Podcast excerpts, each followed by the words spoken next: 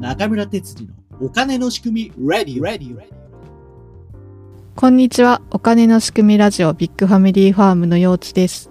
この番組は MMT 流行以前から積極財政を主張してきた元衆議院議員中村哲司さんをお迎えし、MMT やお金の仕組みについて、またそれを踏まえた視点から社会問題や時事ニュースを語る番組となっております。今日もよろしくお願いします。よろしくお願いします。今回もですね、あの、視聴者の方からお便りをいただいたので、その、あの、お便り会にしたいと思うんですけれども、はい。えーっと、愛さんといお呼びしておきましょうか。 あの、ラジオネームがなかったんですが、よくあの、感想のメールをですね、いただいていて、ありがとうございます。はい。今回も、えっ、と、51回目の放送のイギリス経済の話を聞いて、うんあのすごく考えさせられましたということで、感想をいただいてですね、えっ、と、私は年金を親孝行税だと捉えていました。今回のお話を聞き、年金は親の世代のためなのか、自分の世代のためなのか、子供の世代のためなのかと考えさせられました。うん。で、えーまあ個人的な年金のことが書いてあるので ちょっとはしょりますけれども、まあ引退後の生活資金をですねまあ国の年金制度もあるけど誰がどのように準備すべきだと思いますかっていうご質問をいただいたんですよね。なるほど。はいうんで最近ねニュースでも年金の支払い年数を45年に伸ばすとか言ってなんかもう私たちの世代ではまあ私はねもうお金の仕組みが分かったんで年金制度が破綻することはないっていうのはもう分かったんですけどえそれ分かってない人はもうどんどんどんどん払うのは払わされてもらうのは減るんじゃないかっていう不安しかないと思うんですけえどそうですね。うんうん。45年にする必要は全くないですよね。ないですよね何のこっちゃっていう何のためにそれをやるのかっていう。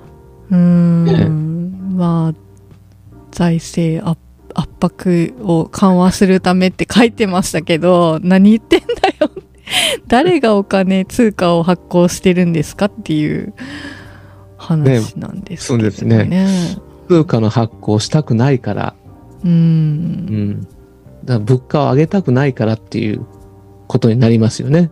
結局ですね。かをあの、いや、経済を良くしたくないから。正確に言うそとうですいね。うことになりますよね、うんそういうことになりますね。ううんん、年金というのは、あまあ、その概念的には、まあ、かけた分が返ってくるっていう形になっています。うんそうですねだから、まあ、上限額、掛け金の上限額っていうのがあるので、はいいくら年収がある方でも、もう60万円ぐらいのところで、えー月額報酬が60万円ぐらいのところで、うんまあ、あのー上限になっちゃうので、うんだから上限の金額を40年間払っててもですね、うん基本的に30万円ぐらいしか年金もらえないっていう、そういうふうな仕組みになってます。うんうんだからですね、うん、なんて言いますか。まあ、公平といったら公平で、うんうんそれで何にリスクに対して、あの、安心かというと、長生きするときに、はいあの、長生きしたときに、と貯金をしているよりも有利うんっていうのが年金の仕組みです。逆に言うと、まあ、生き残った人が総取りしていくっていう、そういうふうな仕組みそうですよね。うん、でも何歳に死ん自分が死ぬかわかんないから。わかんないから。 だからそういうことを考えると、公的年金って非常にまあ、あの、合理的な仕組みで、そうですうね。ん長生きのリスクを社会全体で支え支えていくという、うん。ということなので、はい。あの、公的年金にしっかりと掛け金を払うっていうのは、うん。将来の安心のベースになるので、うん。私はまあお勧めしてますね。そうですね。うん。これはまあ、なんか国が運営してるので、絶対払わんぞっていうことは変な政権にならない限りはうんないでしょうからね。そんなせ政権はすぐに政権交代させられますかさすがにね、そうなるら と。ね。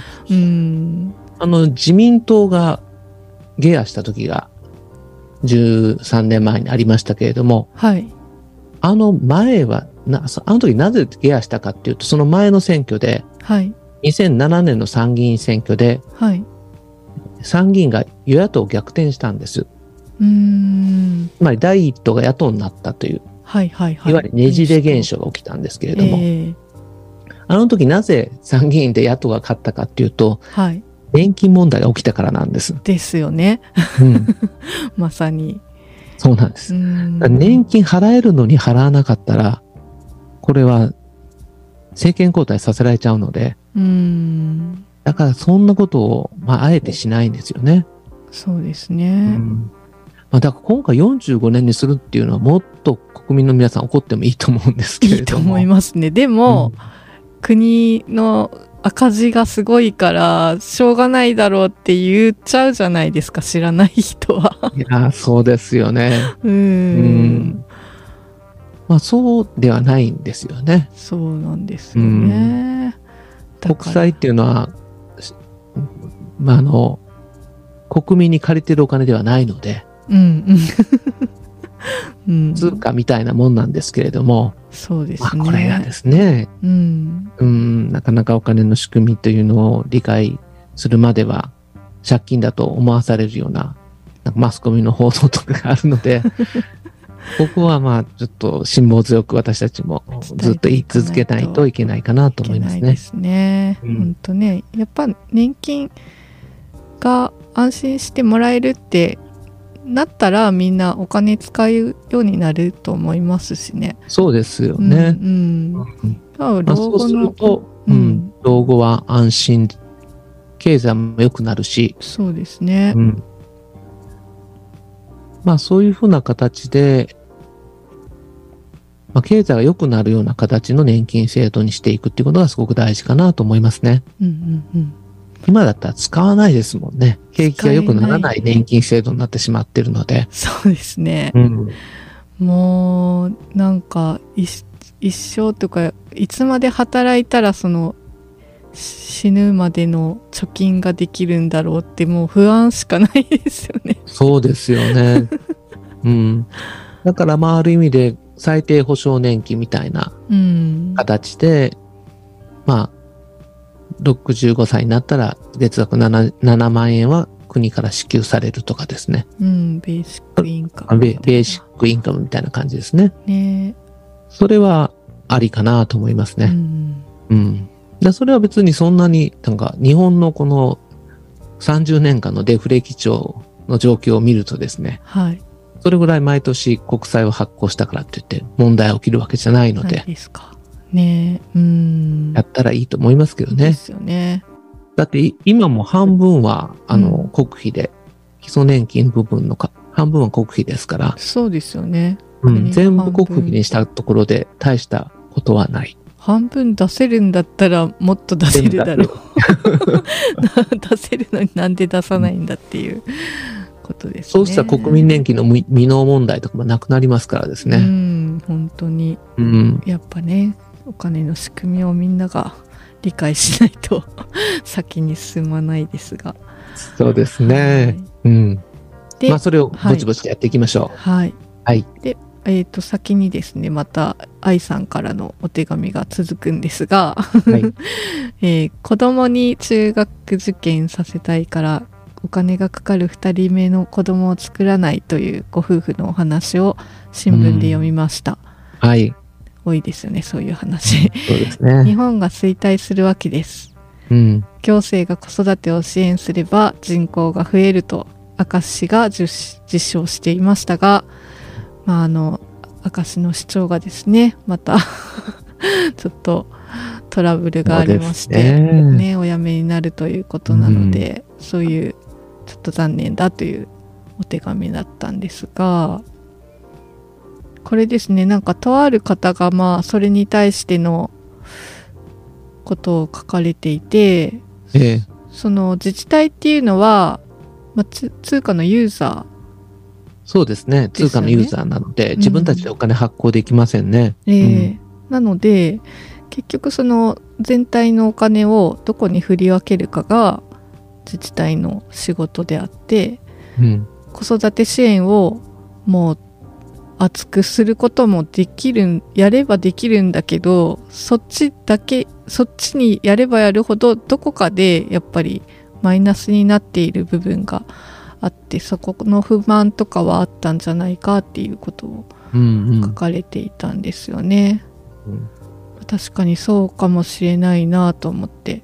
でまあ、うんその方が言うにはその子育て支援も大事なんだけどインフラの整備とかあの、うん経済産業のね支援策みたいなことをもっとやらないといけない部分もあったんじゃないかっていうふうに書いてたんですけど、こういうのってねその方ははい10年後、20年後にそのマイナスの影響が 見えてくるので今はい良さそうに見えてもその時間が経つとほころびが目立ってくるんじゃないかっていうふうに書いてたんですよ ね。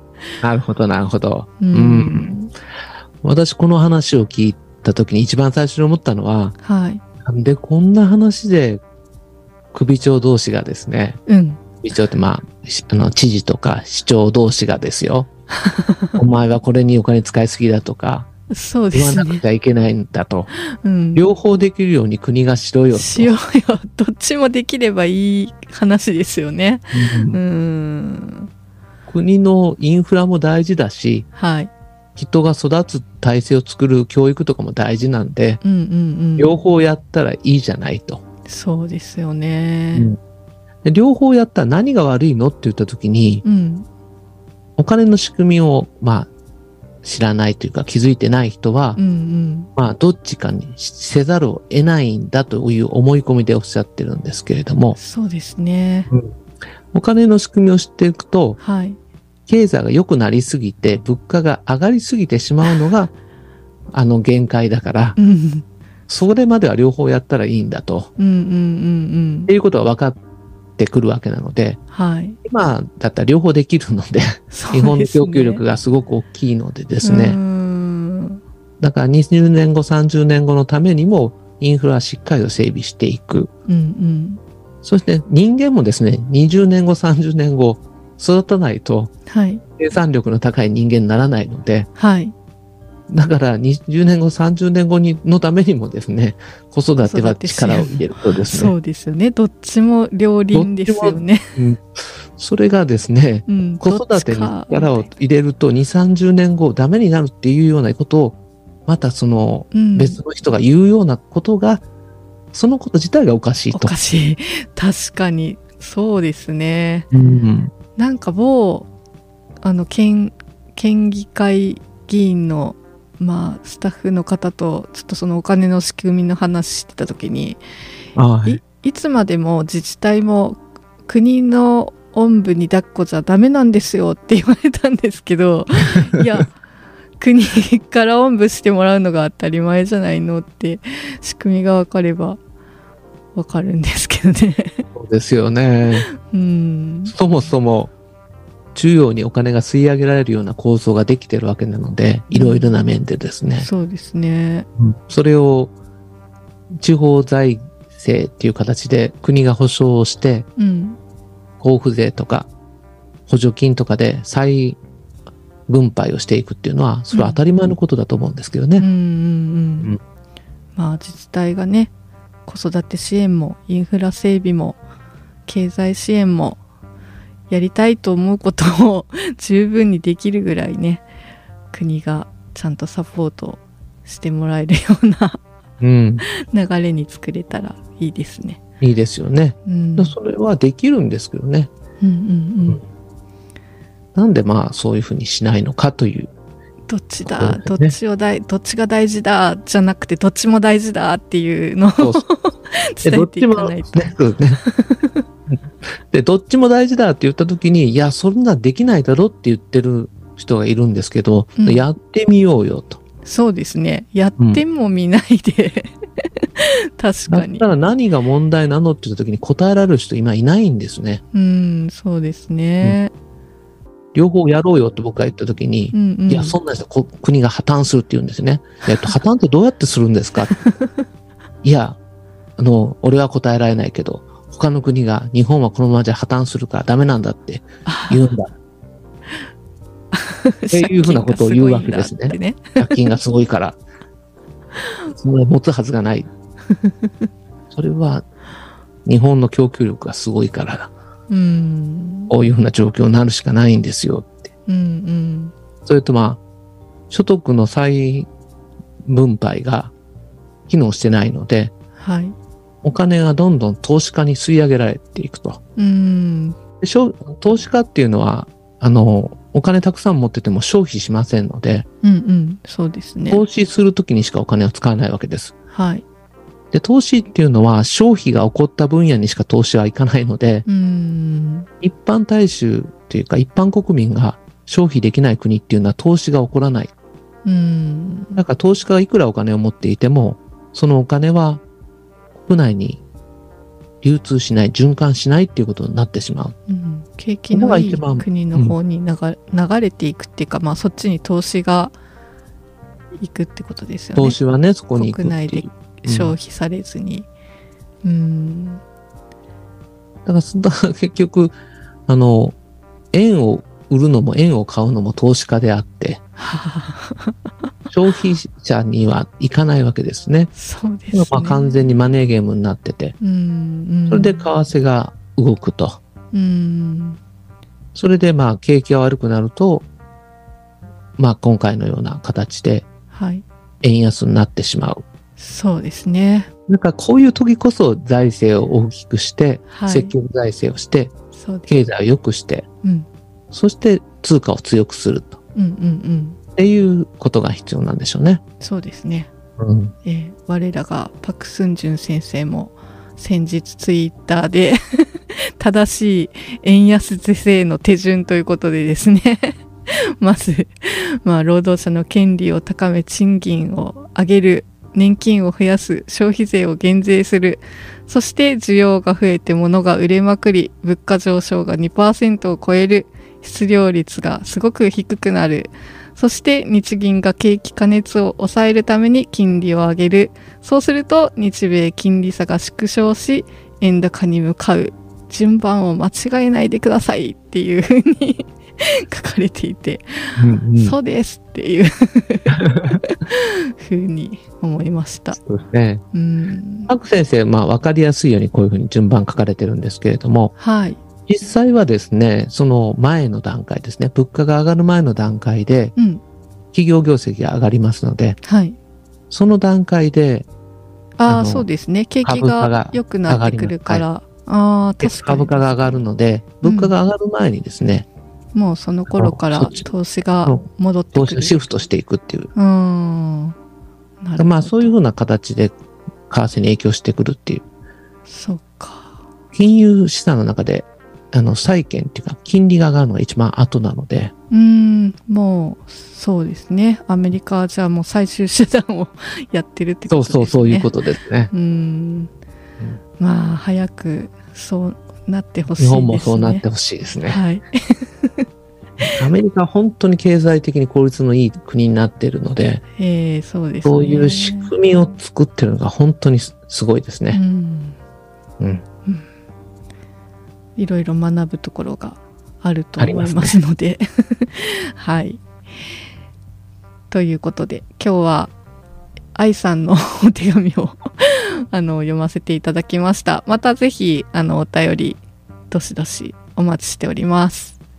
今日もありがとうございました。ありがとうございました。最後までご視聴ありがとうございました。感想やご意見、ご質問、こんなテーマで話してほしいというリクエストなど、お便り専用フォームを概要欄に載せていますので、そちらからお寄せください。毎月お金の仕組み、Zoom 勉強会を開催しています。参加は無料です。どなたでもお気軽にご参加ください。スケジュールは中村哲司さんのツイッターでツイートしております。ぜひフォローもよろしくお願いします。Apple Podcast や Spotify で視聴されている方は、番組のフォローもぜひよろしくお願いします。Twitter などで番組を広めていただくのも大歓迎です。では次回をお楽しみに。